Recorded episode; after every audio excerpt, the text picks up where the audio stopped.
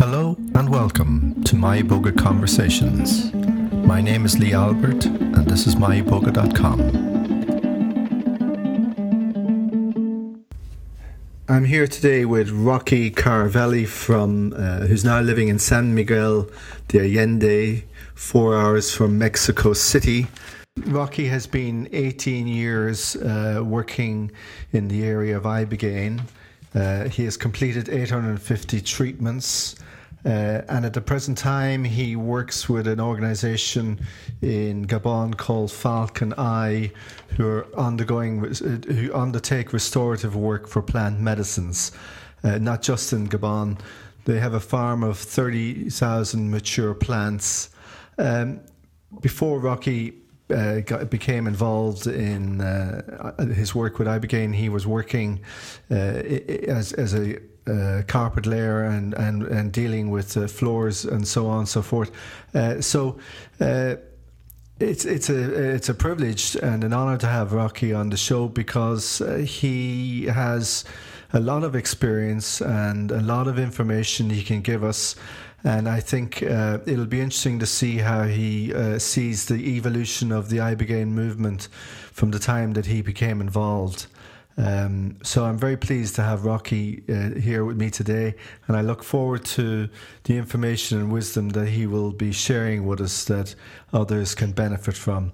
So, Rocky, uh, welcome to the show. How are you doing? I'm doing very well. Thank you. That's a beautiful introduction and uh, and kudos back to you for all the work that you've been providing over the decades.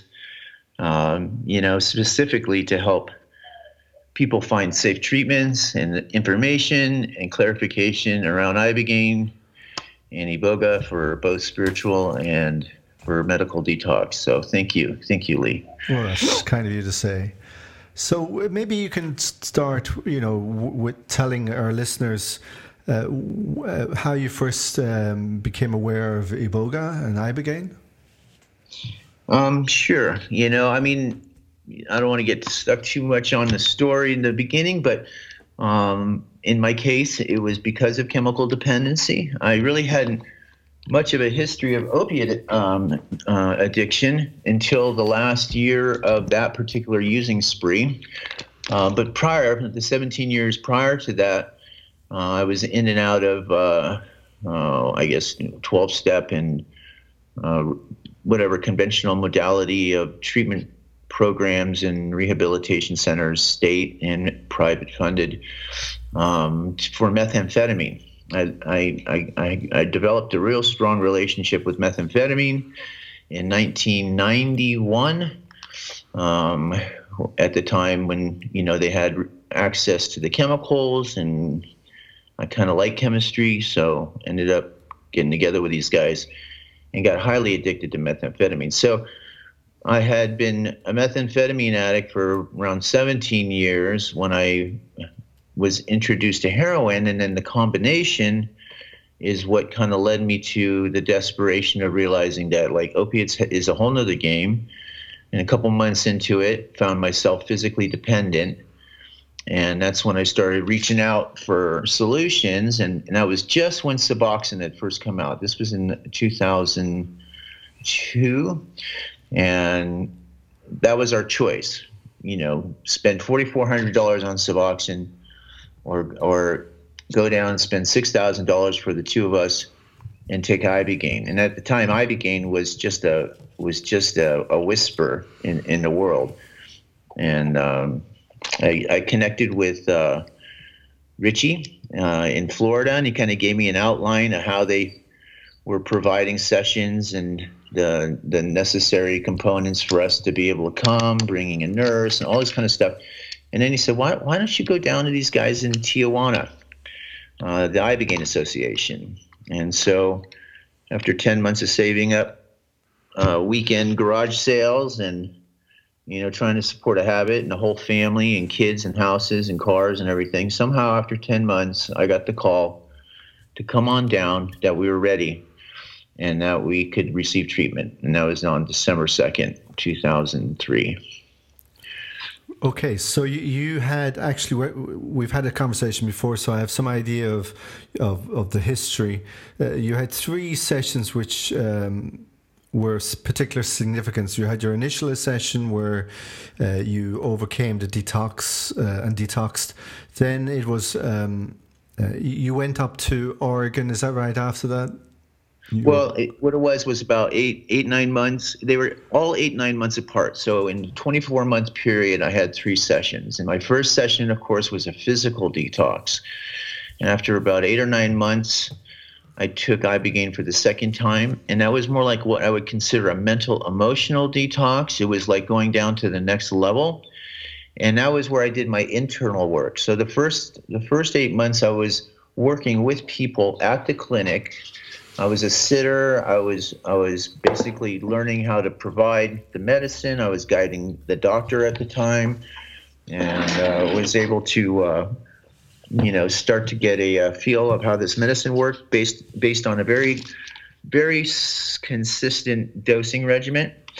And then after I moved to Oregon, after the second session, I was able to get a personal therapist and got into the Awakening in a Dream group, uh, which was um, by Paul Levy, and was able to integrate my process, which was this whole new experience because the first process, of course, I was kind of like out on my own, and luckily I had a lot of history in uh, in recovery, so I was able to get myself through that.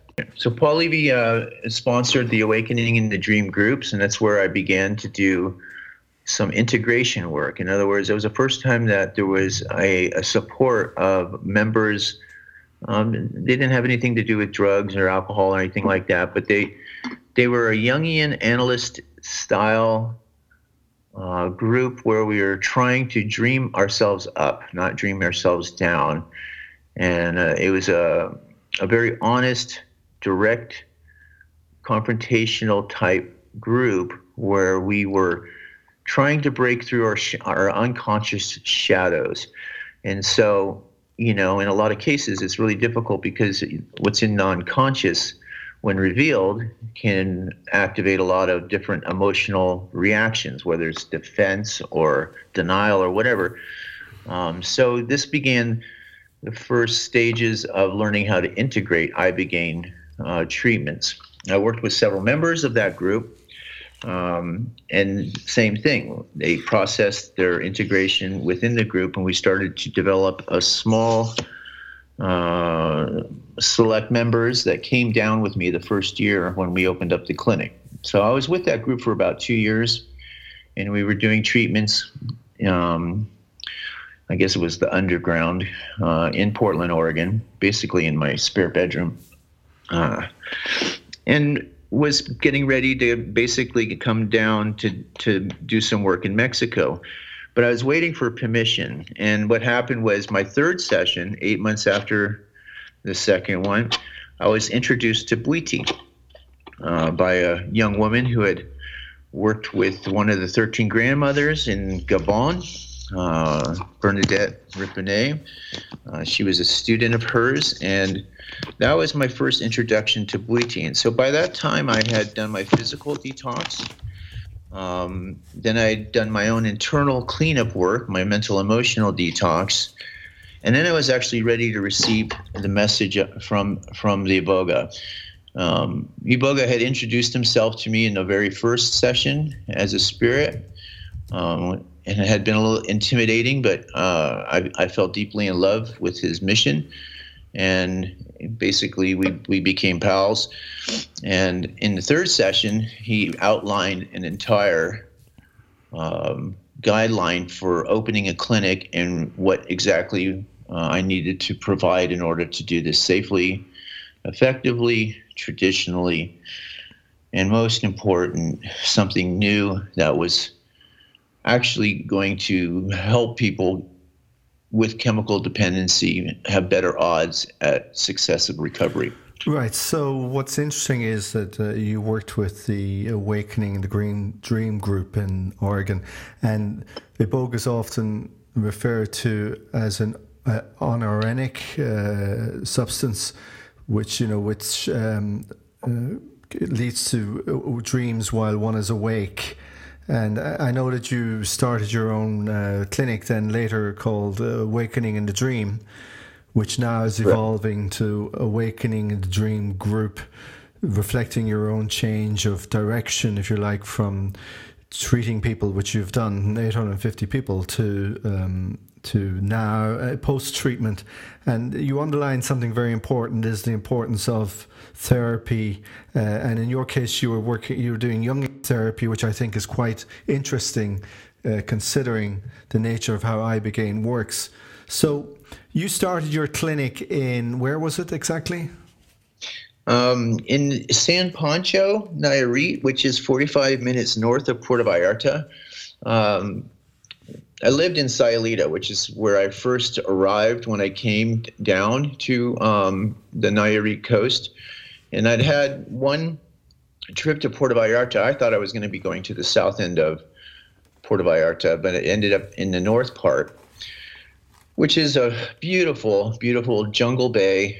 Uh, it's a surfing cove and then we moved up to the next town, three kilometers north, San Pancho or San Francisco, uh, is, is, what it's known, um, because they had a nice hospital there. Uh, so we had a hospital three three blocks away from the Dream House, and my doctor, uh, Jose Luis Chavez, who I met on day three uh, upon my arrival to Sayulita. I didn't even know where I was going. I just got on a plane on a Wednesday on, on October 26th and just flew down there. Like, um, kind of just on uh, the trust that it was all going to work out. And I did. I met Doc on uh, day three. Um, he started working with me from the very beginning. I was working within 10 days. We had people coming down.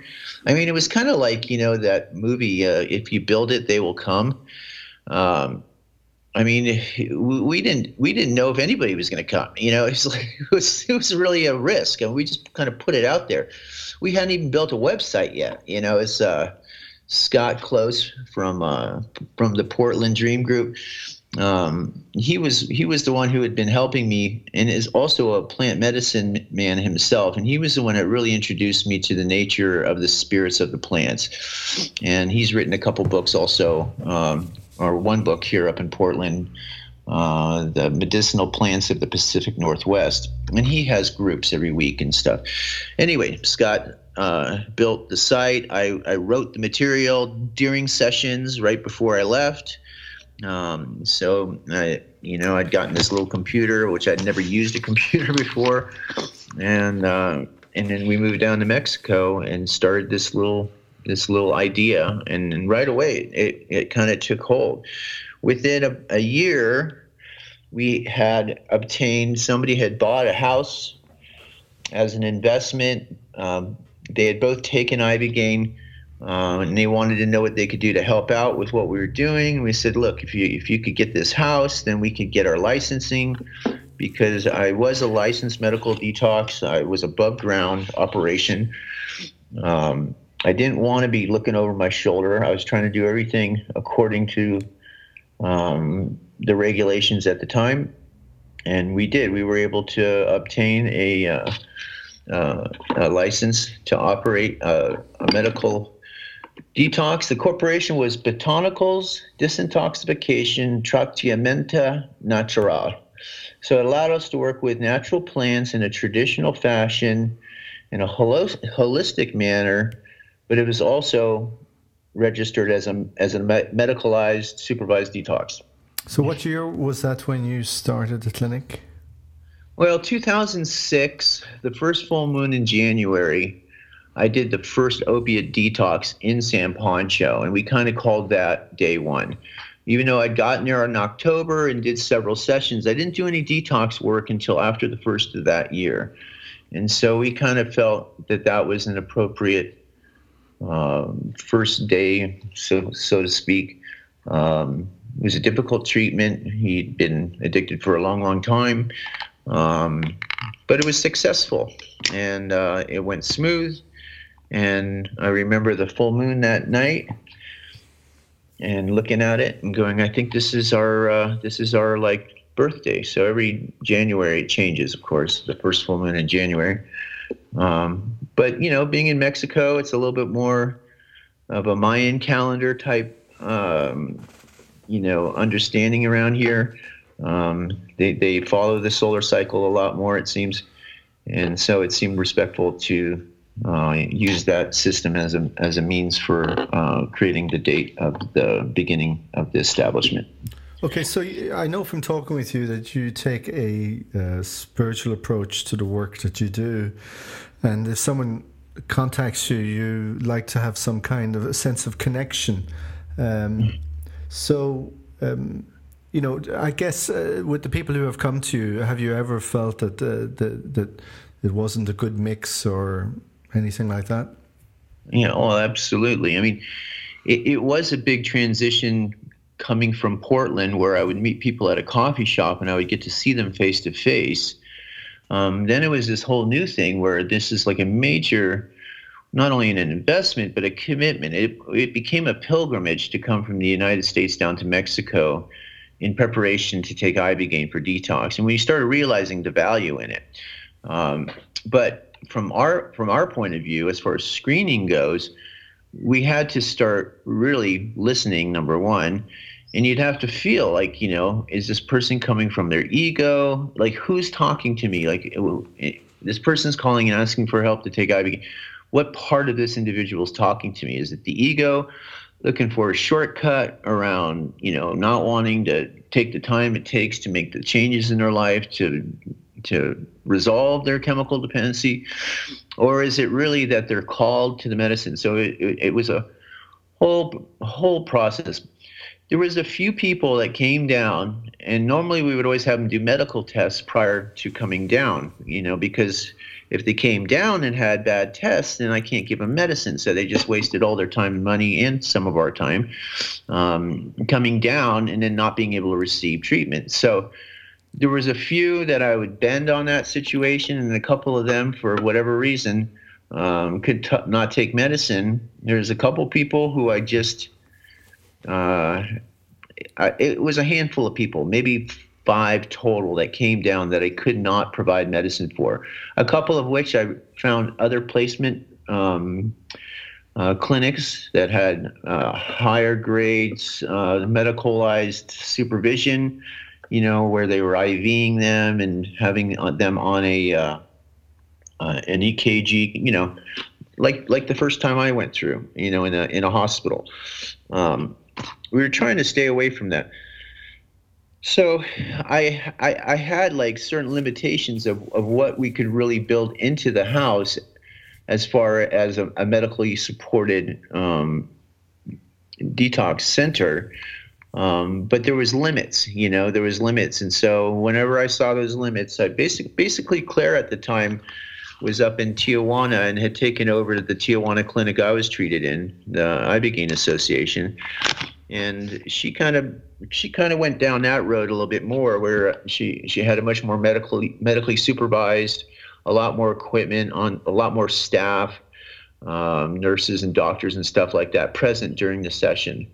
Um, so there was a lot of times that i rolled rolled people over towards her if i felt that we couldn't safely provide you know what people were asking okay uh, so uh, but I guess where I'm coming to is that um, you feel that you have a, a, connection with the plant spirit, and now uh, you are at a stage where you wish to go beyond just providing treatment, but helping people more in their journey. Uh, through your new uh, group, um, uh, it's your new website, awakeningadreamgroup.com. Do you want to just say a little about, about, about what you're doing with that? Sure. Well, I mean, like I said, from why people come to ibogaine, they come for different reasons, and, and and in my case, it was because of chemical dependency. But the the consistency that runs through the consistent thread that runs through all of this is people having a desire to create a deeper understanding and relationship with themselves. And, and the way that I was able to do this was by deepening my relationship with the spirit of Iboga directly. In other words, through the guidance of that particular spirit, my life got better. Um, the, my my way of, of living got better. My way of thinking got better. so this is something that we wanted to share was was how to develop the relationship to the iboga. Um, there were several of us that got struck by lightning around that same time. And so we were looking at this phenomena of, of how come uh, not everybody has this type of experience. And uh, what we're trying to do today is work with people who are already on a path of recovery, who maybe hit an obstacle in their in their in their progress, and and can ibogaine be something that helps overcome it? So, you know, we've we've shifted a lot from where we were and where we were basically doing uh, initiatory uh, type um, doses to resolve addiction, but but also using initiatory doses to get to to the, with every individual in order to get to the core underlying issues for whatever manifestation they were struggling with. And so, yeah, the the change between you know coming from San Pancho, where it was pretty much that was our reputation, was providing this initiatory experience. And today we're still doing that, but but we're doing it in a much gentler fashion. And in some cases, that's not at all what people are are needing. They're not needing their life completely splintered and broken down. In other words, they're already like on, you know, they're halfway there, let's say, and they and they need some help to kind of continue on through their progress on their path. And so we're trying to kind of fill those spaces. And of course, you know, I mean, we work with 850 people safely, by the way, um, without without very very many incidences um, and no fatalities. Um, and so they're part of our tribe or, or they're part of our community. And so I'm continuing to work with those people also who, as they move through life, may run into problems or complications or divorces or losses and and of course our door is open and and we want them to come down anytime they need uh, or if there's a, a situation where we can help them out so it's kind of like what we're we're trying to we're trying now to basically work with our past clients and doing heavy screening for those in the local community and in, in specific times when it's called for uh, working with people for detox but all of this goes through a filter, you know, whether it's me or Asha. And that filter is the spirit of the, of, of the plant. And, and this is the, God, I, I feel like this is like the missing piece. I hear all this information about, you know, all the medical aspects of, of the safety standards of, of how to keep people stable and how to prepare them and and and I and I'm not disagreeing with them because you're you're dealing with a, a fragile population in, in, a lot of cases in detox.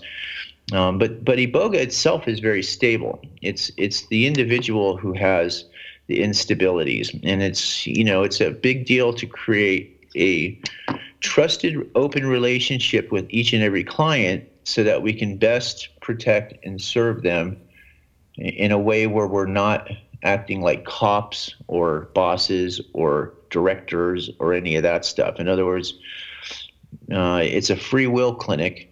Um, and we're hoping that people will take self responsibility in revealing uh, the information we need so that we can best safely provide whatever care and service that they're looking for. And, you know, in each case, there's a, but prior to them coming down, I do a meditation. And then upon arrival, and it's amazing how I'll meet somebody in person and do an intake evaluation because we always get them right when they arrive because they're really under stress and they've been traveling. So it's a good first reading on their st- physical stability. Um, and then that night I'll dream about them. So it's it's it's an amazing kind of phenomena that somebody I've never met before, maybe talked to a few times on the phone, and arrives, and then that night I'll have a dream about them and in a lot of cases, it'll be around the treatment itself. And so each and every time before we do session, I'd go into this meditation and I ask, you know, how can I best, you know, serve thee? And, you know, normally I'll get a protocol um, for the first approach into treatment, which invariably will change based on circumstances and conditions as the moments arise. But it gives a general outline. And it's kind of like a, uh, a slot machine when you pull the wheel, all these different aspects of their character. their history, their their upbringing, their drug of choice, their reason for using, where they came from, their age group, like all these variables kind of like roll by and then all of a sudden it all stops and there's kind of like a clear imprint of a protocol in order to best achieve what it is that they've come for. And that's not i, I you know i don't i don't claim any responsibility for um, that. I, I, feel is is some level of a gift um, that was offered to me, but it's been a consistent and a um, uh, available resource that at any given time that we can turn to. And i think it's been one of the main reasons why no one's ever gotten hurt down here is uh, we, we listen for this for this type of okayness or whatever kind of use the the red, yellow, green light kind of uh, system of of uh, waiting for the right moments before we begin. I'm never in any hurry to give anybody medicine. We're not on a clock. Um, people will get frustrated even with the time it takes for us to prepare them. Uh, but it's like you know when it's time, you know when they're ready. And it has, you know, there's a long list of all the things that it takes to get people ready. And I don't know if we want to talk about that, but um, this dependence upon the spirit is is the vital essence of success and why I feel that we've been able to help as many people as we've been able to help and to be able to do it safely. Okay, so you came down from Oregon in 2006 with uh, four members of your group, um, and uh, so they decided to come down with you to to set up the clinic. Mm-hmm. Um, and yep. then originally you were doing you were you were doing both uh, psychospiritual and uh, uh, chemical dependency. Um, so your own session, the last session you had was in 2005. Is that right? The, the third session was in 2005. Um, I've had yeah, I've had many ses- sessions since then, but that was when I that's when I was introduced to Bwiti and I received my mission. Okay, so you came down in 2006, uh, and then you stayed in uh, Puerto Vallarta uh, f- for uh, approximately 10 years, right? So you saw it as a 10 year project. That's um, correct. And, that, and that's what I, I mean, from the very beginning, I was willing to give 10 years of my life towards this. That was kind of the agreement coming out of that third session when the Spirit had presented most aggressively uh, what he wanted. And it was, it, it wasn't even 24 hours later that that Richie called me and said, "Hey, are you still thinking about wanting to set up a clinic?" And we and that's where we um, basically joined forces and uh, and I came down and opened the clinic. So yeah. Okay. So um, okay. So why did you decide then uh, to you know that your ten year project was finished?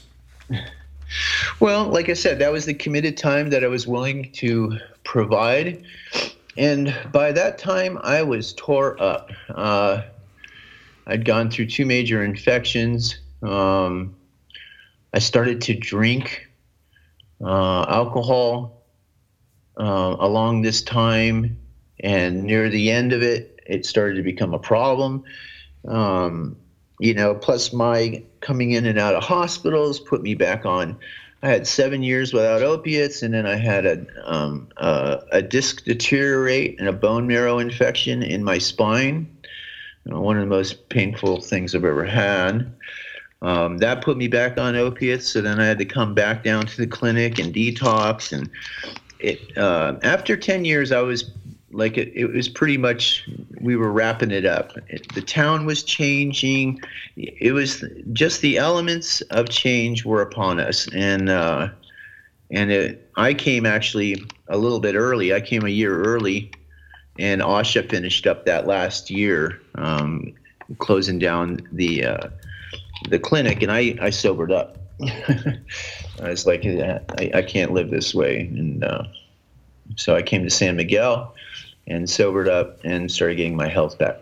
So, what was it you know that motivated you to take on this work? Why do you stay in it?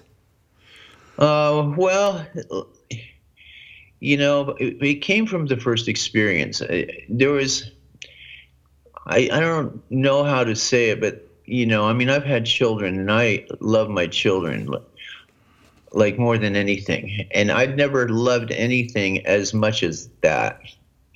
And when I met Iboga, I had almost the same feeling, you know, almost the same depth of, I don't know, like I just, I just fell in love with it. Um, and then, you know, combining with all the years of struggle, and I mean, it gave me something. It gave me this huge gift and let me out of my, you know, methamphetamine addiction and um, and my opiate dependency, and and so there was this like, what what can I do to learn? Number one, learn about this because if this could be implemented into conventional treatment programs, which was what my my ultimate goal was, wasn't very well received and still isn't.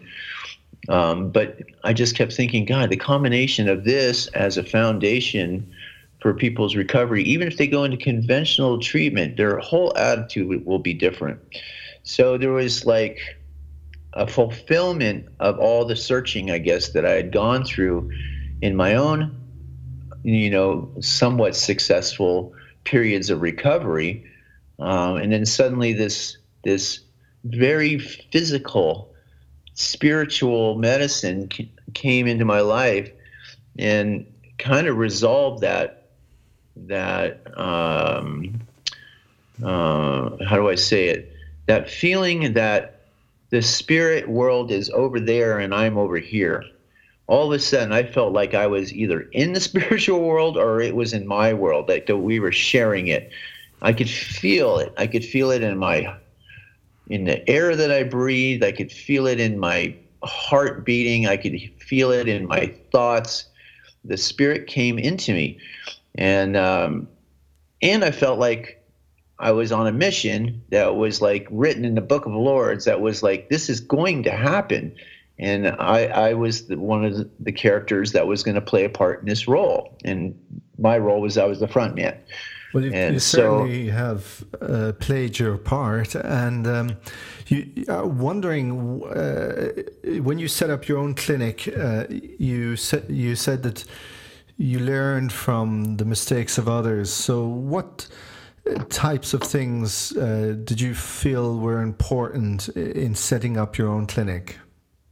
Well, like I said, the, the first thing we needed to do is we needed to equalize the relationship between the per- person providing the treatment, right, which can be interpreted in many ways a healer or a you know like all these a doctor or I'm I'm I'm just like you.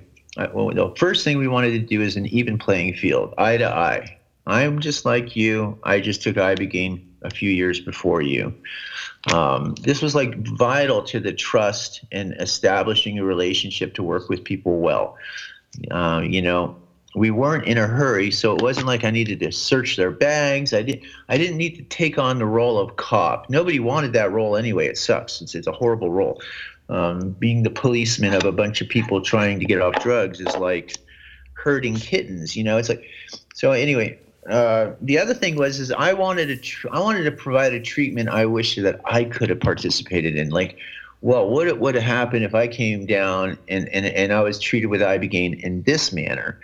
Um, you know, hey, the ibogaine worked. I'm not. I wasn't. I wasn't disputing its efficiency but it was hard. It was a hard integration. It was a hard coming back to the states. It was it's like being dropped on your head. You know, it's like uh, so. You know, we were trying to figure out ways to make it as good of an experience for people and treating them respectfully so that they can start to develop their own self-respect and start to realize that they actually are creating this for themselves this is where the dream started to happen was we dreamed up the dream house and then we were trying to let people realize that you dreamed us up to create the dream house for you to come and receive treatment. So you own this treatment. This treatment, we're just characters in your dream providing something that you deep down inside want for yourself. So people were owning their recovery. This is another major factor that isn't well um, there isn't a lot of emphasis shine on this this aspect of, of, of recovery that you, have you have to do your own recovery. I mean, this is like you have to choose that this is what you want. But if you haven't got good reason to choose that, or if the reasons uh, to choose that aren't very positive, in other words, it's worse than the life you're living, um, not many people are going to go down that road. So. Um, that's the psychological aspects of it that we were trying to create a new modality of a free will clinic where you come and it's your decision to take ibogaine and this is difficult because people try to push people into ibogaine all the time then there was the whole physical aspects that, that I had learned from watching 75 treatments with the same protocol of 5 milligram, 5 milligrams per kilogram of hydrochloride, followed 45 minutes later by 10 milligrams. Howard Lotsof's standardized protocol. But that was from like the 80s. So you know, we had changed, you know, I just watched 75 treatments and was just like kind of bookmarking in my head. Well, it would have been a good idea if we would have waited a couple hours in between the first and second dose. Maybe if we broke the second dose up 20 minutes apart, they would have thrown up the, in 15 minutes and blown it all out. And then now we don't know how much medicine's in it. So just through the observation of that first year, which was a huge, huge benefit to just be an observer to a standardized protocol and seeing the seeing the good points and, and seeing the flaws. And then, you know, having trouble with people on day three where they run out of electrolytes, and that is not pretty. Their uh, hearts can go into a defibrillation and they start to have a breathing attack and normally start stop breathing. Uh, we had three of those where they ran out of magnesium and potassium and electrical conduction. So there was a whole four days that we would prepare people and stabilize them on a on morphine, long acting morphine.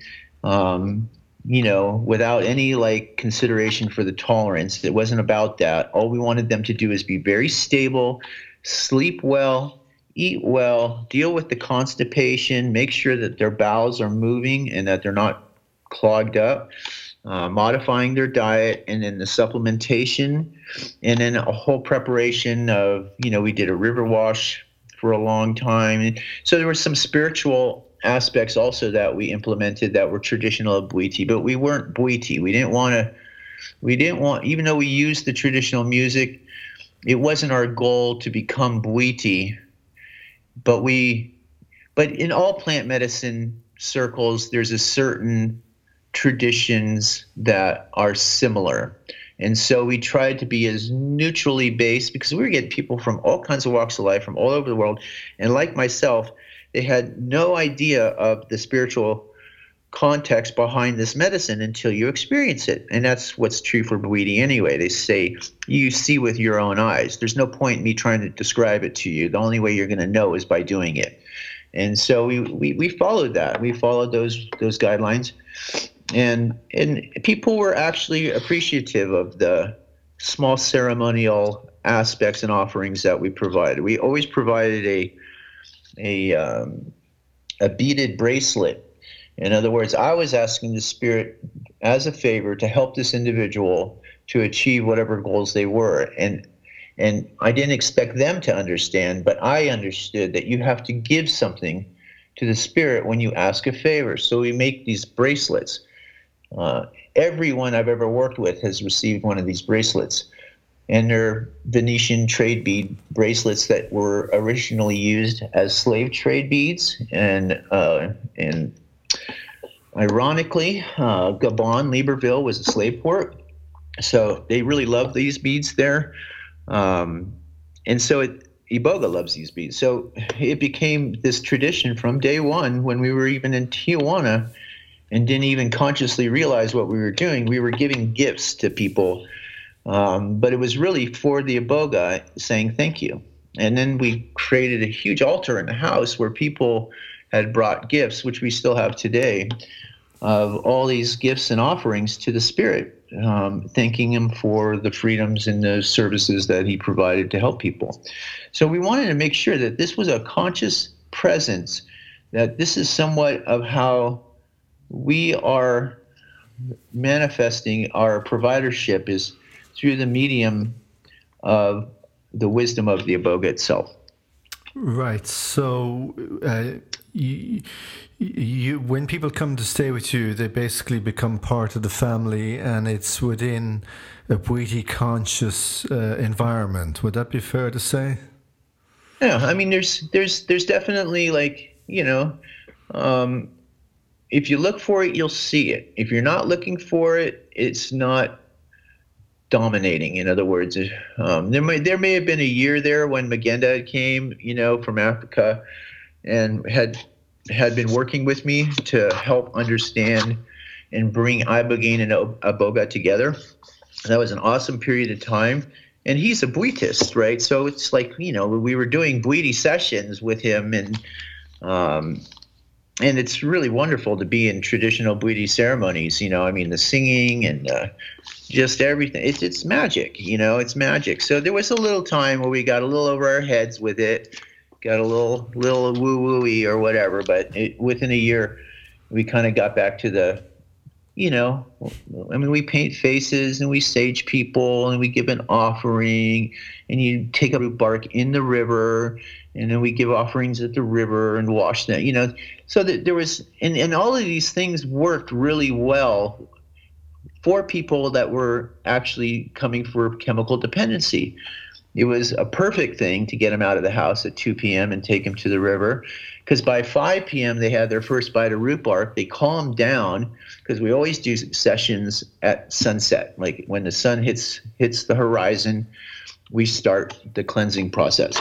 Uh, and so by the time they take medicine, the sun has set and it's just starting to get dark. So we always worked at night. Like, I mean, we would do some daytime booster work, but all ceremonies were conducted at night, so, which is also true. So uh, today, are you? I mean, I know you're doing less sessions, but is it in the same style, or has it? Have you now gone back to a more uh, traditional style? Well, if anything, it's probably deepened um, the spiritual the spiritual context and expression, mostly because people are a lot more open to it, and also because Iboga and Ibogaine have, you know, slowly moved its way. I think Iboga takes its sweet time exposing itself in culture. So it's taken a, a very slow time bringing itself into the Western culture because it's taken us time to learn. And, um, you know, I mean, Iboga is pure power. I mean, it's pure energy, and you know people are attracted to it, and it's really hard to determine.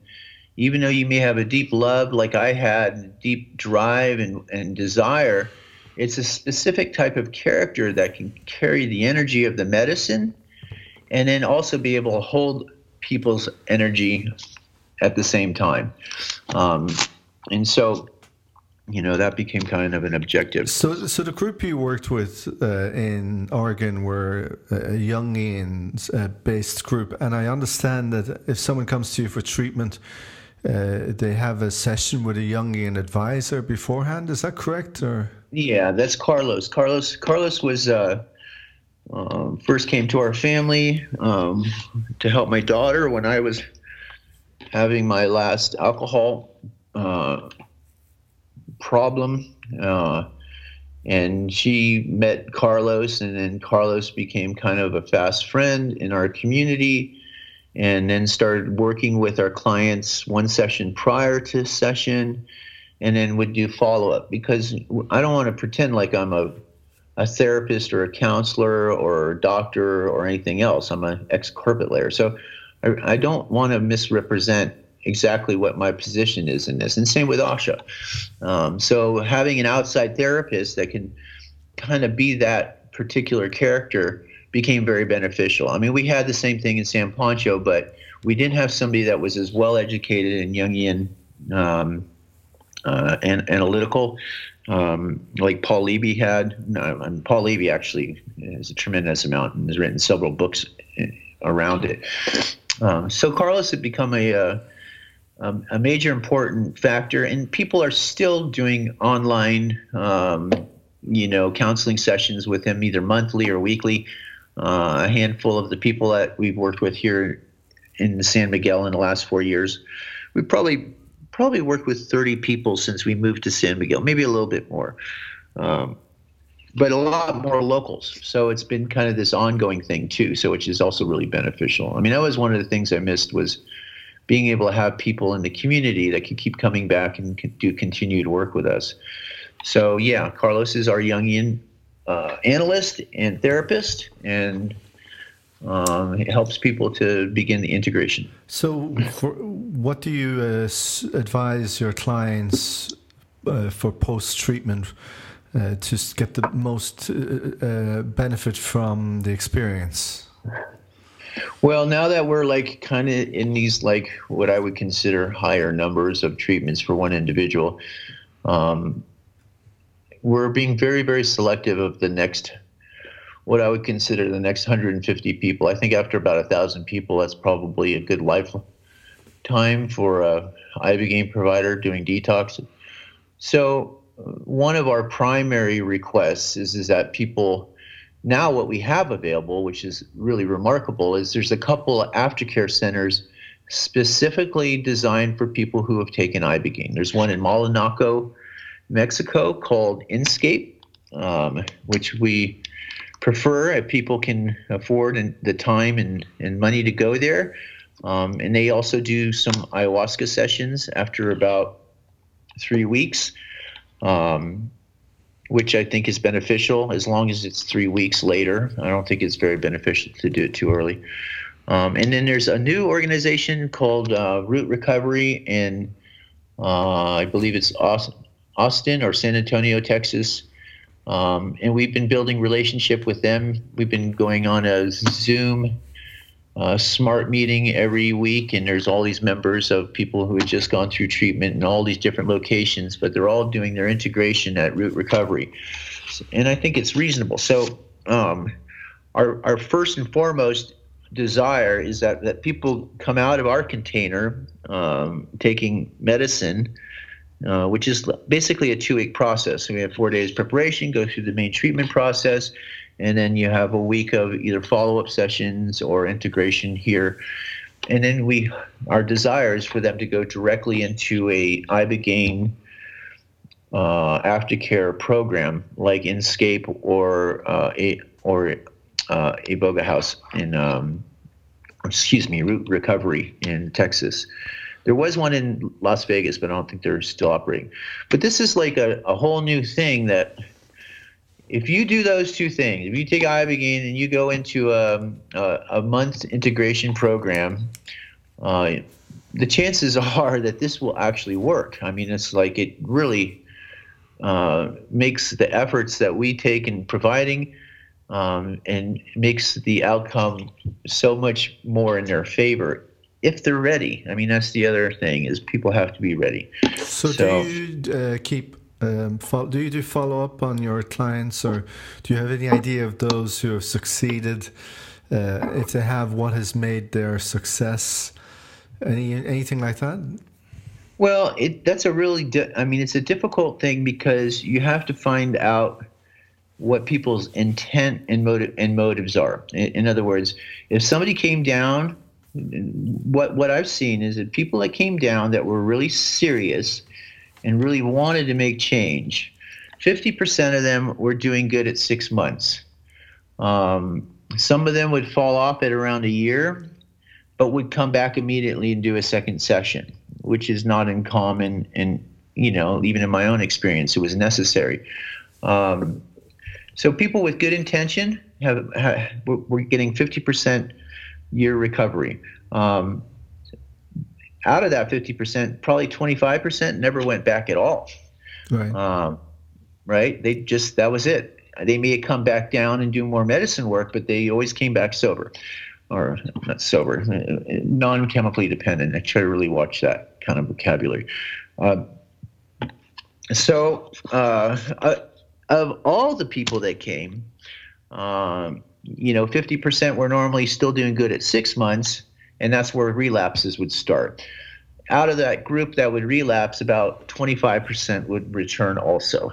So even if you didn't have that good of an intention, or even if you weren't that ready, or even if you hadn't broken up with that boyfriend that was using and that's where you went home to, and you know you made it a month and a half and then you were using with him again, whatever the scenario, uh, now they knew about iboga and they knew how it worked and they knew if they were going to do it again that they needed to be ready. And so we had a lot of people come back a year later two years three years later that had gone into relapse. But when they came the second time they were ready you know? So you know uh, this one shot bullet kind of recovery concept just isn't so. It, it each individual has to go through their own cycle of whatever that chapter is that they're involved in.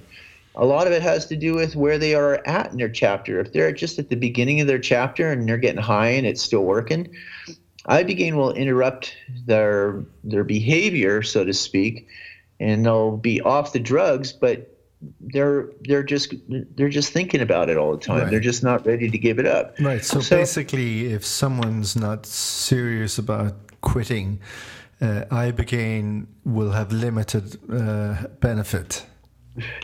And really, ibogaine is just the beginning of the recovery. It's like people think, "Oh, this will end my addiction," but it's the beginning of recovery. So yes, there is an ending and there is a beginning happening simultaneously, which is kind of unusual for any one plant to provide. Normally, plants either bring things down or they bring things up. You know, they bring things back.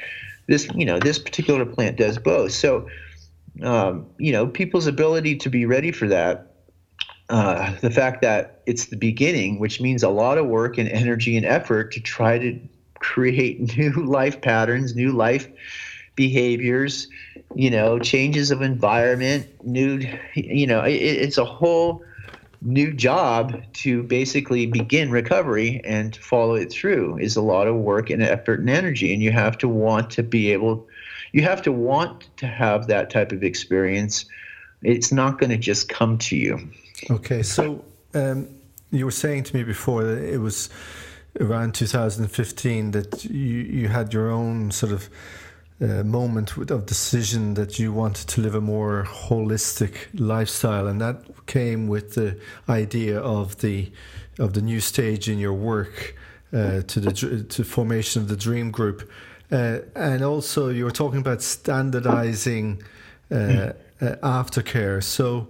Uh, what kind of a, a model of aftercare do you envisage? Well, I, I, I, think there's a primary integration, right? We, the, the term integration applies. Aftercare really implies normally a period of time of, of, of habitual, I guess, training or access to, to changing habitual life patterns. In other words, where you used to go and sit at the bar and drink, you're going to do yoga, you know? In other words, replacing the different behaviors and habits with new with new behaviors and habits. All right, and that all takes time and it takes support from people and, introducing these aspects and ideas to you. So, true aftercare is basically uh, what I feel is their responsibility is to help to people to adapt new practices and new behaviors in replace of the old ones. So that would be what I would consider aftercare. Integration is basically the process of uh, taking what happened in the session, the breakdown of the addiction, and hopefully looking at some of the core motives associated with what the addiction was. A lot of people who who uh, are involved in chemical dependency are self-medicating, whether it's for um, mental or emotional conditions whether it's for trauma or abuse or sexual uh, abuse or uh, just difficult uh, childhoods or just you know living hard lives.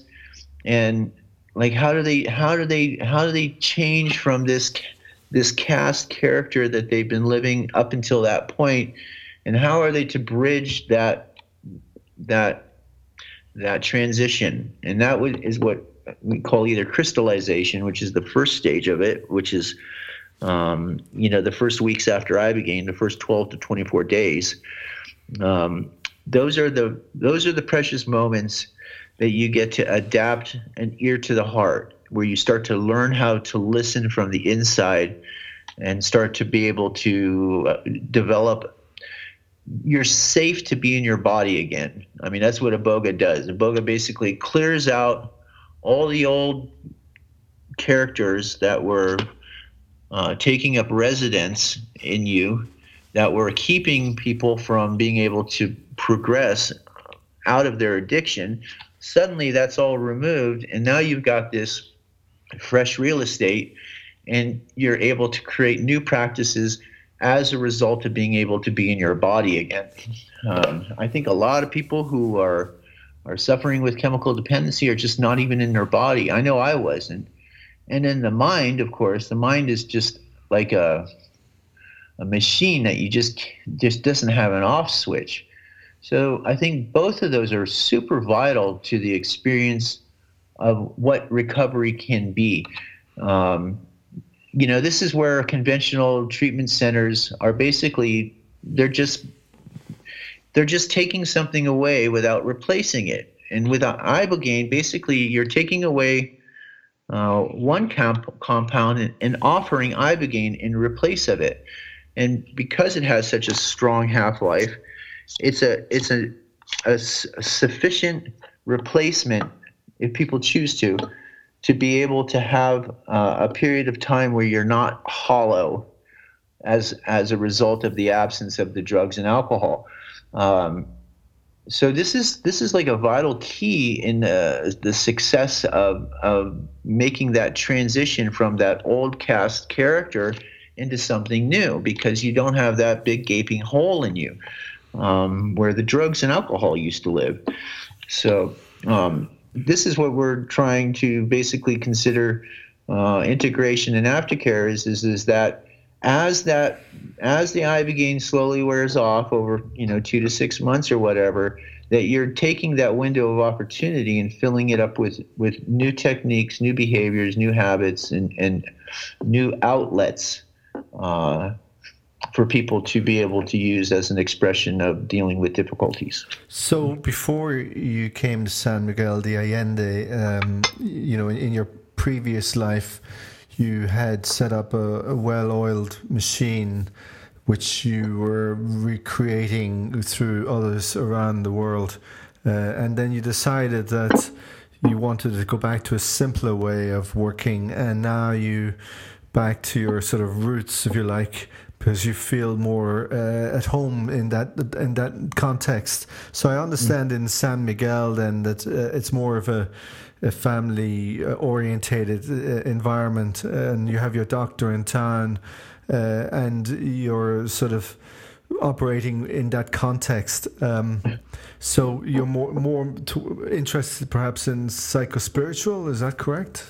Yeah, I mean, I mean, like I said, we, we're we're very careful now because this is how I used to work in Portland, Oregon. Was I would bring people into my home and they would become like kind of part of our little family, you know, like um, my daughter would be helping, Asha would be helping. Um, not in Oregon, but but but that that's kind of the theme. Is basically is we're bringing people into our home, and we're an iboga family. Um, we've all worked with the medicine. We've all been around the healing of the medicine, and so we have to be kind of careful about who we bring in, and um, and screening and all that kind of thing. So yeah, we're being a little bit more targeted. I mean, the good news is the good news is Lee is that there's a lot more clinics out there now that have basically implemented some of the standards of safety and care that we established through Gita and um, you know some of the other resources for safe practice. And so I don't feel su- such a responsibility to provide treatments for for chemical dependency as I once did. I feel that there are safe places now, um, and that people have a choice to go to those places if that's where they, you know, if they need to go right away or whatever. Um, we've got a couple of good referrals uh, where we feel that they're practicing safe conduct, et cetera, and they're doing s- safe treatments. So we don't feel the obligation that we once had to having to like take everybody that called because they had I didn't want them going anywhere else because I was I was worried for their safety. Right. And right. I don't feel that way anymore. Right, but th- there is a, the issue around uh, clinics which are, if yes. you like, opening up overnight uh, and shutting down several months later. I mean, I think it's a bit of there is a risk for anybody seeking treatment. Yes. Uh, to find the right clinic. Um, ab- ab- absolutely. I mean, it's been very slow. Uh, it's been a very slow progress. Um, getting some consistently operative. I mean, yeah, you know, we've been operating consistently since 2006 when the website went up and we claimed our first day of business and all that kind of stuff. But there's not many places that have been around that long. Um, and even some of those aren't really you know they're still trying to do it in like five day or seven day rapid detox type presentation. And it's just not efficient or effective. And personally i don't think it's very safe. But um mm. but yeah it's hard for people because they are in a state of desperation. They've heard about ibogaine. And the only thing on the forefront of their mind is is i just got to go get this done you right. know and and it's it's God, it's it's so difficult to try to tell somebody, look, you've got to slow down. You've got to. There's a tremendous amount of information available now, um, and I think that it's really important that you really understand what it is you're getting into, so that you could get as much benefit from it um, as possible, because it's because it still is very very new at the same time. I mean, it's like. Mm we're up to what 35 maybe 40,000 45,000 people tops that have taken ibogaine for chemical dependency i mean 70,000 people are overdosing a year i mean it's like so you know i don't see ibogaine being the end all be all but it's it's certainly growing and expanding um, and it's also very difficult for people to find good people to work with so mm-hmm. i mean hmm. we spend a lot of time on the phone with people just providing information and helping them guide them towards whatever whatever kind of situation is going to best serve them. But back to us again, you know, it's like when I when I came out of San Pancho, I basically what felt like had my fill of doing detox work and I had to let it go in order to sober up. You know, the alcohol really I was surprised. I, I, I never had respect for alcohol, but it got a good hold of me. And I had to, in order to, uh, create a new life, I had to let go of everything, including my work with Iboga, in order to obtain sobriety again. And so there was a period of about two years there that, I mean, I, I may have done a few sessions during that time, but I wasn't really sure if I was coming back to it or not. I let it go. And, uh, and it has come back and I've seen other people where they let it go and they just moved on to a different part of their life. I do believe that this is a part of my life. It did come back, and it's come back in a big way. And that's what motivated us to build a new website was we need to evolve along with ourselves and with the needs of people who we have worked with and also to also represent iboga in its capacity to spread itself to help with other conditions other than addiction um, that we've become very aware of, um, maybe through the addiction process, but uh, there's so many other channels that Iboga can help with people that have multiple of conditions like osteomyelitis, no, osteomyelitis, um, fibromyalgia, uh, dementia, uh, Parkinson's. I mean, there's like a whole new list of different channels of experimentation that's going on. Um, psychotherapeutic values, um, working with people with trauma, like all these other fields, which basically is kind of where I'm at, is where I'm at in my own recovery. So um, I feel like we need to move forward, not backwards. Right. So, uh, do you keep in touch uh, with your clients? Is there some way of measuring their uh, ongoing success? Well, I'd say a handful. Uh-huh. Um, I mean, there's people that came and took IB. You know, it's a funny thing, right? It's a very intimate experience. Um, it's almost like we become fast friends overnight and and it's like they never want to think about it again. they don't want to talk to us again. They don't want to think about what they did. You know, it's it's it's this phenomena where there's so many people that came down and spent two weeks with us and lived with us and um, you know were our part of our waking days and nights. And um, they went home and never heard from them again. And I don't, you know, I don't take it personally. I don't think that it's any reflection upon us. I think it's, you know, it was a difficult process. People really don't want to think about it right. much more. That they're on the other side, or they just went back to getting loaded, whatever. A lot of people are ashamed if they got loaded afterwards, and it's like they'll use for a whole year before they'll call us. I'm like, why didn't you call me when it happened? Like, I mean, of all the people in the world, you know, that understand, it's gonna, eh, you know, I understand. I struggled like that. I, I, I, I struggled like that. You know, or get out of rehab and, and a week later I'm loaded again, or get out of jail and be like, okay, this is it, I'm done, and then like within hours I'm loaded again. So you know, all the different levels of shame that come with addiction are just unbearable. Um, and so maybe that might be some of why people don't call. Um, you know, I don't know. I don't know. But the handful of people that have stayed in touch with us, which is a good, you know, a couple hundred, maybe 250 people that we have a regular, uh, ongoing check in with, um, is really remarkable. Like they, they're doing really, really well, which is about a third, you know, I'd say about a third of the people that I've worked with, I have a regular ongoing relationship with. And uh, as a matter of interest, uh, are they coming from a broad background of dependency, or is there particular uh, types of dependency they have? Just does anything stand out about that group?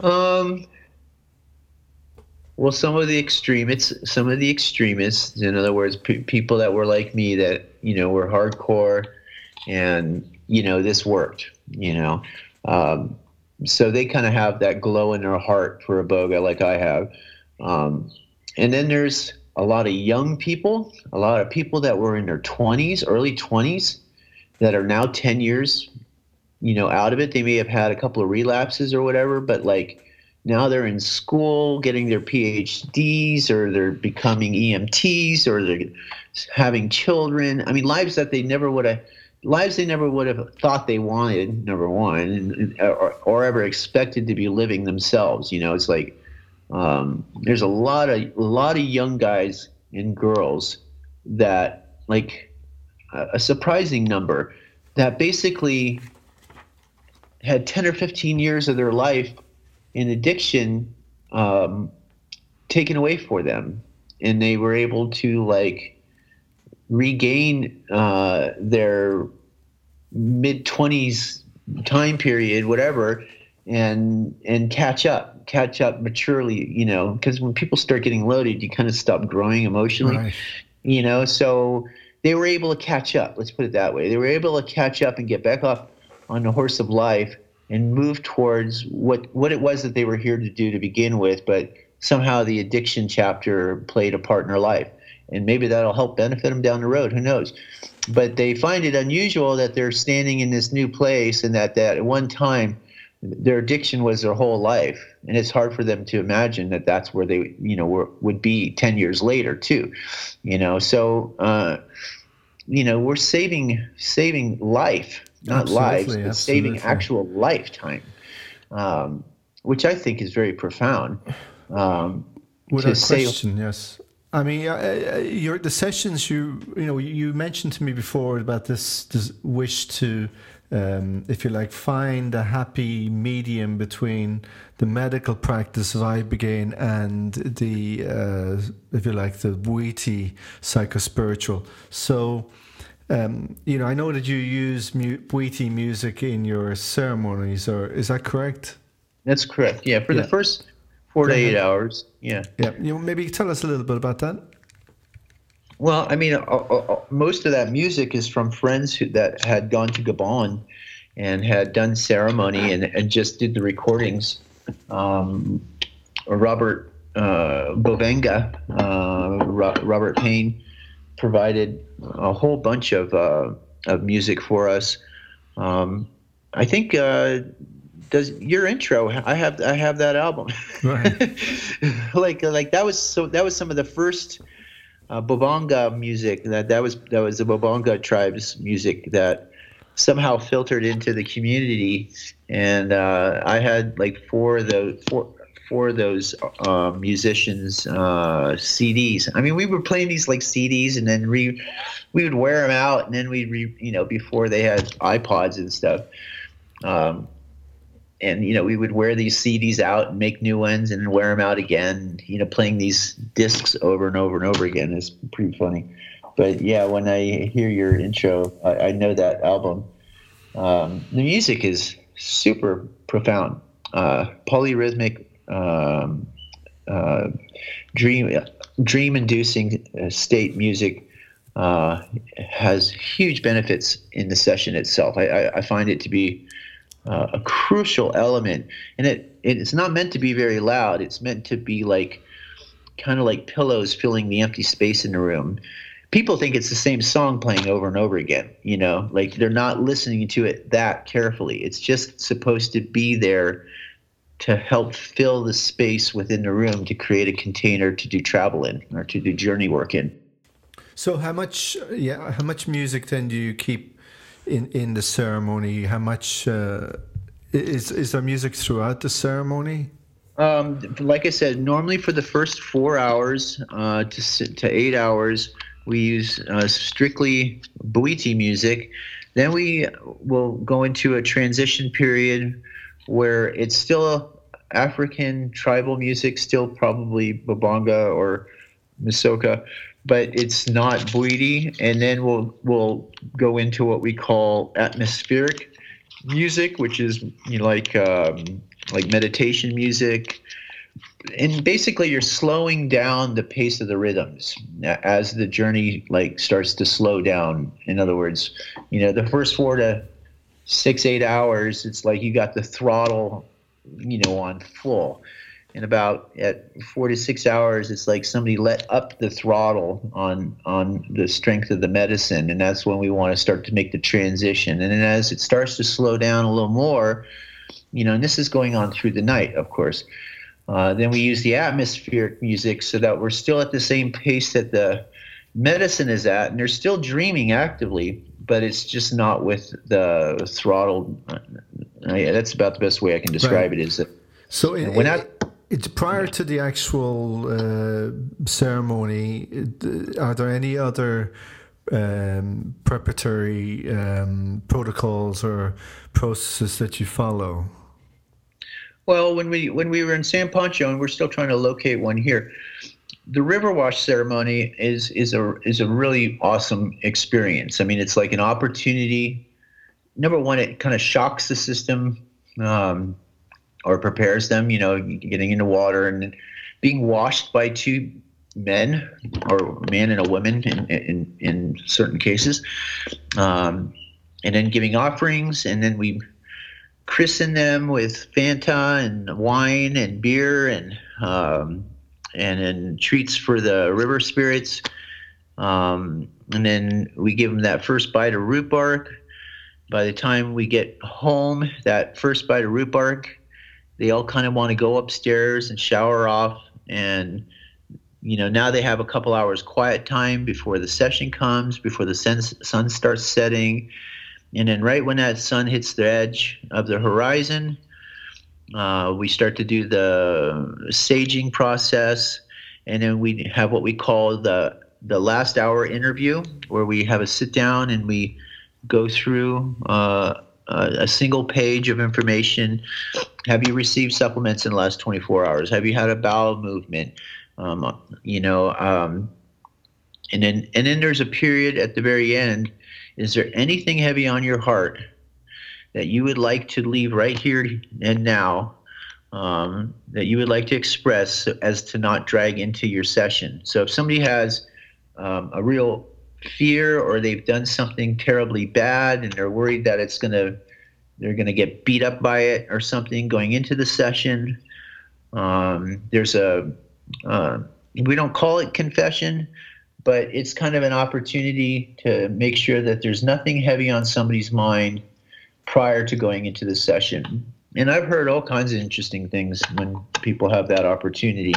And it's without comment or response. It's like there's there's I'm just there to allow them to discharge any concerns, worries, uh, thoughts that keep taking their mind away from what they're about to get involved in. Uh, it could vary, um, but that's that is part of the preparation preparatory period. And then we start to go.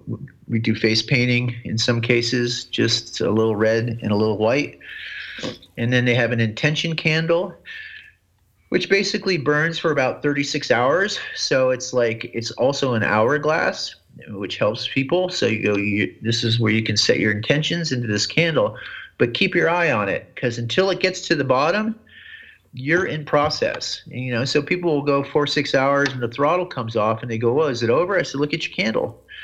I go, this is going on until tomorrow, buddy. You know, like it's this is this is going on through the night maybe not you know it won't be as extreme but but that that candle it has significance and we always use three candles in the room one on the left one on the right and then the one that they lit sits in front of a big mirror. So every bedroom has a big mirror. Uh, the mirror of course there's a mirror right next to the side of the bed if people choose to look into it which is also part of the tradition that you can look into the mirror. Um, it's a, a, very interesting experience while you're uh, under the influence of the medicine if you if you can sit up and do it. Um, so yeah, we try to have these elements available, and that that kind of outlines like I guess the introduction period. Okay, so uh, from the time that the person arrives uh, until uh, they begin the ceremony, uh, uh, how much time are we talking here? At least four days. Okay, and then the the ceremony begins with the river wash. That would be the ideal situation. Is that right? Yeah, around two p.m. Okay, and then uh, they first ingest, as you explained, and then there's a, a, a there's a little break, and then you give them um, a step dose. Uh, I presume of the medicine, depending on what they're there for. Is that it? That's correct. And and normally the the root bark will have a secondary purpose, which is what they call a test dose. Um, I don't totally believe that a test dose is a necessity. In other words, like a one milligram or 100 milligrams of um, you know hydrochloride or something as a test dose. Um, I don't. I've never seen or do I believe that there would be an allergic reaction of that scale, like let's say anaphylactic shock. I mean, we have a kit, right, for anything like that to happen. But um, normally, if they have a, a, a, a bite or root bark, uh, we'll normally give somebody a bite or root bark. If they're not going to do it, if we're not going to do the river wash, they'll have a, a bite or root bark uh, on the second or third day that they arrive. You know, as kind of like, let's get this out of the way. In most cases, with people nowadays, we do what we call an introduction session first. In other words, if it's not an opiate detox, we do an introduction session working with just total alkaloid um, around 250 to 350 milligrams as a, as an introduction, like taking somebody out to coffee before you take them to bed. You know, it's like we're gonna we're gonna let you have a small session uh, called an intro and what that does for people is is they get enough of a feeling of the medicine that like 80% of their fears around the medicine fall.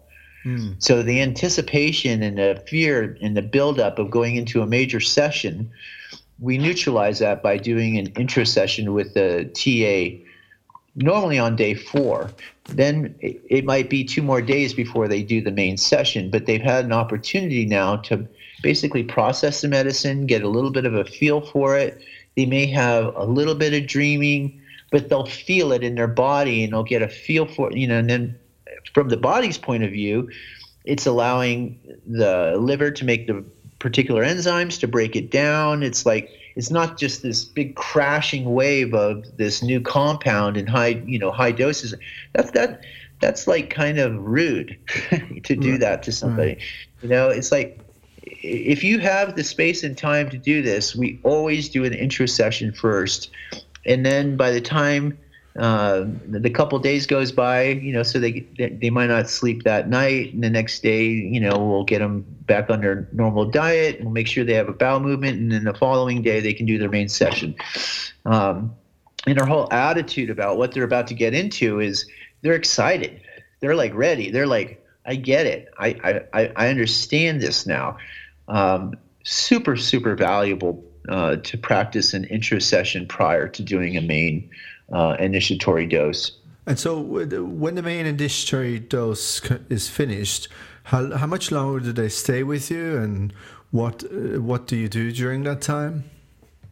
Well, the first uh, they're they're they're in our um, container is what we call it. We create a container for 72 hours from the time they take the medicine. So that 72 hours is the time that it takes for the medicine to do its full breakdown process. In other words, in the first 45 minutes, ibogaine starts to change to noribogaine. Um, and then you're basically having the experience of the ibogaine and its breakdown process for that initial night. The next day, you're still feeling the medicine, and what we're starting to do is introduce um, fluids to you and smoothies and nutrition and electrolytes. You know, normally coconut water is like the supreme electrolyte drink. Um, and then that night, they need to sleep, uh, whether it be detox or whether it be psychospiritual, because the brain has to basically reboot. And you have to go unconscious into sleep for at least a couple hours to get the reboot. Because if treatments start going into days and days, um, it can really have it can actually come back it can, it can come back in a negative way. Um, it's it's necessary for the brain to have that reset period to really distinguish between what uh, part was the treatment and then what part was the detox. So in psychospiritual it's the same thing it's allowing for the reboot. Now, in most cases with psychospiritual, we do not offer anything to help induce sleep. Um, that we just let the medicine burn off, and then they'll they'll, they'll they will fall asleep um, during the night uh, on the second night. You know, the first night they were up all night, they were up all day. They're up all day, up all night, up all day. So they're tired at the end. Like by that night, they just want to crawl into bed at like eight or nine, ten o'clock and go to sleep. I tell people if they are brave enough to go outside and sit in nature and something will come to them. Uh, and it's almost consistent like if you if, if you on the second night go sit alone out in nature something will come to you whether with your eyes closed. I, I've had a black panther walk right up to me and was licking the glass on a sliding glass door. And I, I remember asking the woman and this was in california do you, do you have a big black cat running around town? You know, like, and she's like, well, how big? I go, the size of a Doberman pinscher. And she's like, Rocky, you saw it. You, you dreamed that. I said, no, no, I saw it. I could see the steam from its nose on the glass. I mean, this thing was walking back and forth across the deck. I don't know what to call that. I don't know what you want to interpret that mm-hmm. as, but a, a big black cat coming up, looking at you eye to eye through the sliding glass window was like kind of a, a gift, you know. Right. So people have, you know, if people have the strength, because of course they're wiped out, it's like if you can push yourself just a little further, there's something out there waiting for you to understand. And you know, some people will do it and some won't. So, I, I do you feel that you have arrived at your uh, if you like, ideal uh, scenario or situation as far as uh, working with people now? Is is this where you want to be? Um, yeah, I can answer yes to that. I, I feel like I did my my, my inner work um, as a result of the ten year project. Um, I had a lot of I made a lot of mistakes. You know, like I could see I could see the mistakes I made. It took a few years for me to get off my own back about how things went. Even though, like I said, nothing real terrible happened, but it's just a real hard. It's a real hard arena. You can really, you know, uh, beat yourself up over handling situations a certain way, whatever. So it took a little while for that initial charge um, to kind of calm down. And then whatever mistakes I had made, I was able to kind of look at it from a different point of view as I got better. That it was a learning process, of course. We're doing something very new. And now I don't feel very bad at all. And I went to San Pancho this winter and, and uh, stayed for a couple months uh, which was really cool to go back there and not be like on, you know, like on call work furlough. Um, I got to be kind of like a tourist in the town that was so beautiful that I had to work every day in, you know, like I never got to let my guard down. Um, and it was really cool because I got to see some of the old providers and I saw some of the people who were, you know, clients that basically moved to San Pancho from the very first year we were there that are still living there. I mean, there's right. probably 25 people living in Sayulita and San Pancho that I worked with in the first couple years that are still there. You know, uh, it's really cool. So, uh, from all of your experience, uh, do you have advice for anybody who's considering uh, taking on the role of a provider?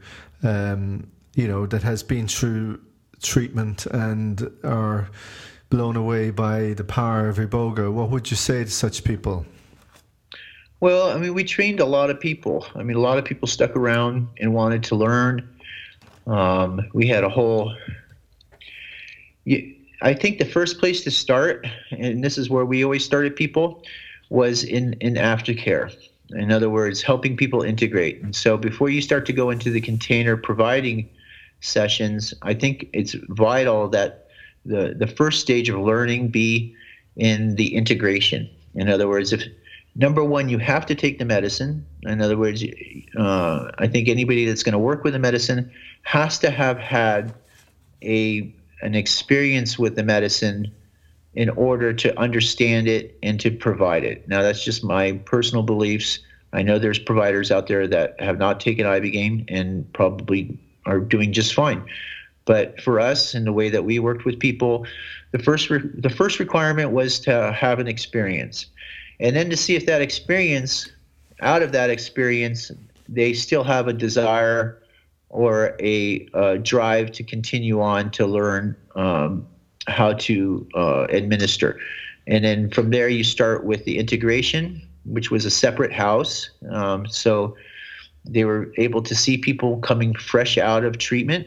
Uh, normally, they spent a couple months there, um, and then we would start bringing bringing them into the day after treatment, helping. Uh, that's kind of like Osha's forte is like the reassembling of somebody. So I mean, basically ibogaine's a life death rebirth experience regardless of the reason you're taking it. And so in the morning you're like an infant. You can you can't even eat solid food really. Like you can only eat smoothies and liquids. And then as the day progresses you you know you start to be able to have fresh fruit and yogurt. And as the day progresses we would always make a pot of homemade soup. You know that would be your initial first meal. Um, about the same time you would take a shower you know and kind of wash off the the experience, you know. So we would allow people that kind of uh, period of exposure, and then once that seemed to be like integrated into their uh, into their learning, they would start to sit in sessions with us. Um, that seems like it takes about 25 treatments of observation. Um, I believe that people should witness and be under the supervision and guidance of a provider for about 25 sessions before they start considering trying to do it on their own. Um, and then you have to start off very simply. You don't start with like a major detox, you start with a psychospiritual and start to learn the rhythm of the medicine and how to observe it in people, how to track them. Uh, we use a pulse oximeter and blood pressure cuff um, to basically get reports of their stability. Um, you know, during the session and stuff like that. Uh, it's rare that we would ever use an EKG. We, we just never had complications because we took a lot of time in preparing people. And so by the time they were ready to take Ibogaine, they, they were literally ready physically, emotionally, mentally. Um, spiritually, I, I can't really attest to because there's no right. way to judge that. Yeah. Um, but that that those were the that, that was the kind of the outline that I was trying to share with as many people who had the heart for it as as we could um, provide. Yes, I mean, and that's why it's it's good to be talking with you because I know that you know during your own um, training period you witnessed a number of adverse reactions that influenced uh, your own approach to uh, treatment later on. Uh, and so why I'm why I like this podcast is that it's giving people the opportunity to get a sense of you know what is good for uh, a treatment to succeed, and you know and how we can honor at the same time the tradition of the Bwiti if we feel that way inclined. Of course, a lot of people will will not be interested in the Bwiti; they're only interested in uh, detoxification.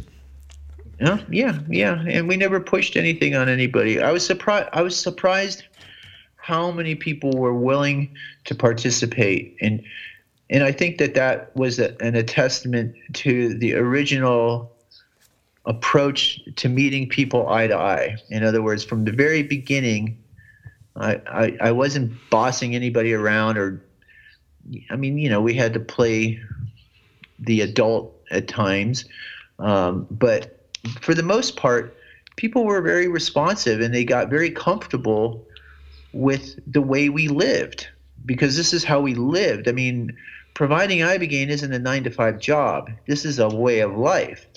And so, you know, as they spent time with us and realized this is just their this is how we live our life, it was very attractive to many, many people. It was something that they'd never gotten to witness or participate in before. I mean, some of the people that stayed down with me and and and worked with me said, you know, those, those couple years with you guys, uh, working with you is the only time I never worried about rent. I never worried about money. I like we never worried. We were always taken care of.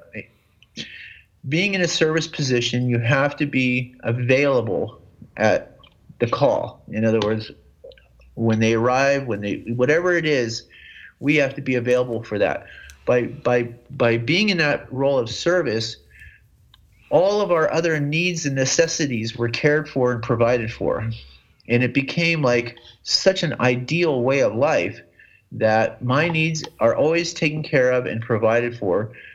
And, and, in a, and in a good quality, like a good quality of life. Like I had a little cabin out in the woods where I lived and a little quad to ride in and out of, you know, but it was it wasn't like I had a lot of money, but I had I had everything I needed and I had a, a really good quality of life and and I enjoyed it, you know, and it was how I wanted to live. Right. And um, yeah, you know, I, what strikes me is, I mean, in your third session, you had yourself personally, you had a strong connection with the Bwiti spirit where you were given directions on how you should treat people and so forth. So it does strike me that you know you have a strong connection to the plant, and that what you're doing is what it seems you were called uh, to do. I'm wondering, um, you know. Uh, in terms of merging the Bwiti with the Western, um, you know, is do you feel that that now is, you know, are you are you settled in yourself in that regards? Yeah, I mean, it, it, it was a whole evolution of really coming to the conclusion that number one, a very specific spirit came with the Ibogaine to help us with this very specific problem at that time. Since then, um, it's expanded itself into the public view. In other words, now therapists are attracted to it, wanting to come and experience it. People who've been in recovery are wanting to come and experience it and so um, it's developed its own form of Bwiti here. It's it's we're never going to duplicate what's been going on in Africa. That's been going on for thousands of years, and it doesn't want us to to to do that. It wants to have the homeland be the homeland. If you want to go and do a a Bwiti initiation, you need to go to Africa. I mean, it's just that's just the way it is. Um, we thought maybe there was a way to to somehow like do that, but you can't. You can't. It's just it's not possible. So the next option was really recognizing uh, number one that I had been through the initiatory process, every aspect of it almost, um, based on traditional um, ceremonies. And, and and I realized, like I bought plane tickets three times to go to Gabon, and I realized I don't need to go. Like, I, I it was it was such a it, it was such a like a um, I'd get the ticket and then immediately feel like I did something wrong, and then go, I'm not supposed to go. Um, we're creating Bwiti here in a different tone, in a different style, but we are. We are an extension.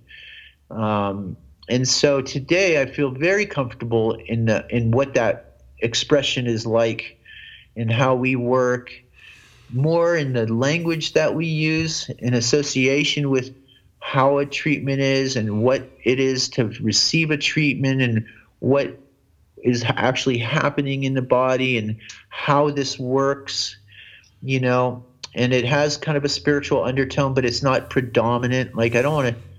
I had a woman get on the phone with me going, you know, we're we're we're really Christian families, you know, and this is kind of sounds like demonic kind of stuff, which you know, I guess according to some beliefs, it would it would be kind of in that arena. And I said, I go, your son is possessed by an opium spirit that's killing him. He needs an exorcism. And she said, You're right. I mean, uh, just by the change of the language and the right. term exorcism, she was able to relate to it in a way that was she said he's not who he is. Right. You're right, Rocky. He's not who he is, and and we have to get that out of him. And and so yeah, and I think actually the word exorcism is is not far from the truth.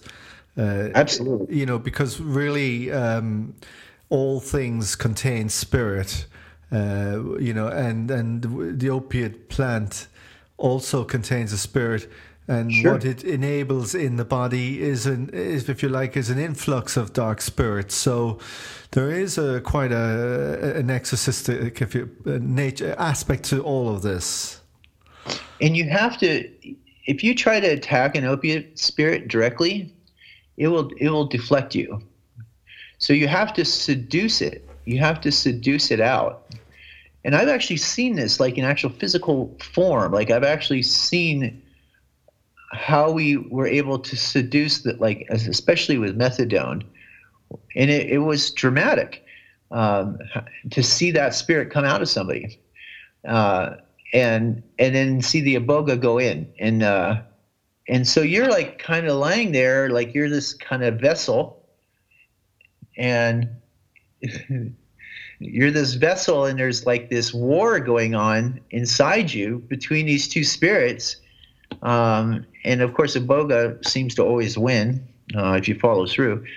Um, and it was kind of like a horse race. Like we'd see the head of the opium spirit start to rise with some withdrawal symptoms, and then we would administer some ibogaine, and we'd see it go back down again. It was like a horse race, and my my horse always won. You know, the Iboga horse always always won out. Um, you know, most of the time, we always had one person uh, a year, which is kind of like maybe a five percent uh, ratio or whatever, about five percent of the people abort. They they're they just go, I, I can't I can't do this. I I'm I I want I want I want my normally methadone. I want my methadone back. No, I shouldn't say that because a lot of people was just I just I want my heroin back or I want my my my oxycontin back or whatever it was. Um, so there was about one person a year that would abort and it was like it's fine dude. Like now you know uh, when the time is ready uh, where to call us if you want to come here or whatever. It, it, it, you, you can't you can't you know make people do things that they're not ready to do. Right right. Yes well rocky we've um, been talking now for a while and i suppose it's probably a good time to wrap it up. Um, i'm just hoping that you know we have covered everything uh, of that you know that that that uh, would be of use in this podcast to people listening. If there's something you feel we haven't discussed, please feel free to bring it up. Um, no, we've done a really good job actually, and we've got to talk about a lot of things that I don't normally get to talk about, which has been really um, satisfying. Uh, I mean, the only thing that that popped into my mind was was screening. Right. I think it's just really vital. One of the things that I think we learned right away was, and like I said, uh, if if I couldn't treat somebody, in other words, if I felt I couldn't provide the things that they needed, it was easy for me to say, she can help you, or he can help you, or they can help you.